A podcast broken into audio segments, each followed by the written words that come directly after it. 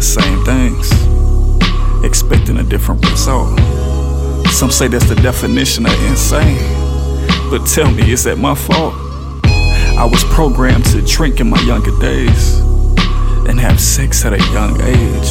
And as rap changed, I was taught to smoke weed, sell dope, and gang bang.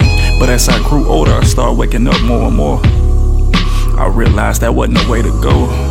Pulling up your pants, not showing your drawers. Having a bank account and resume is more professional. Shawty so quick to wanna fuck and pop out kids instead of studying for an exam and pop quiz. Niggas so quick to rap about bullshit for a check. But I'm destined to do even more than Pac did. That bitch claiming to make America great again. But we need more change than Barack can bring.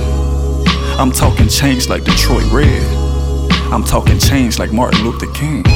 Like I said, niggas rapping for change but refuse to use their platform to bring change this world needs. So if them niggas ain't gonna be real role models for the youth and shit, why not me?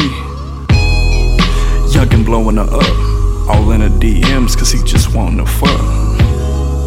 But who gon' take the lead in times like these?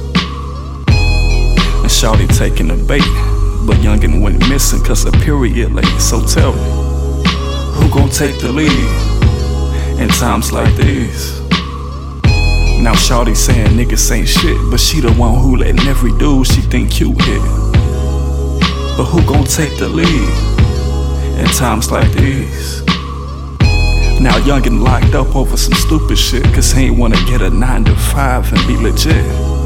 So who gon' take the lead in times like these?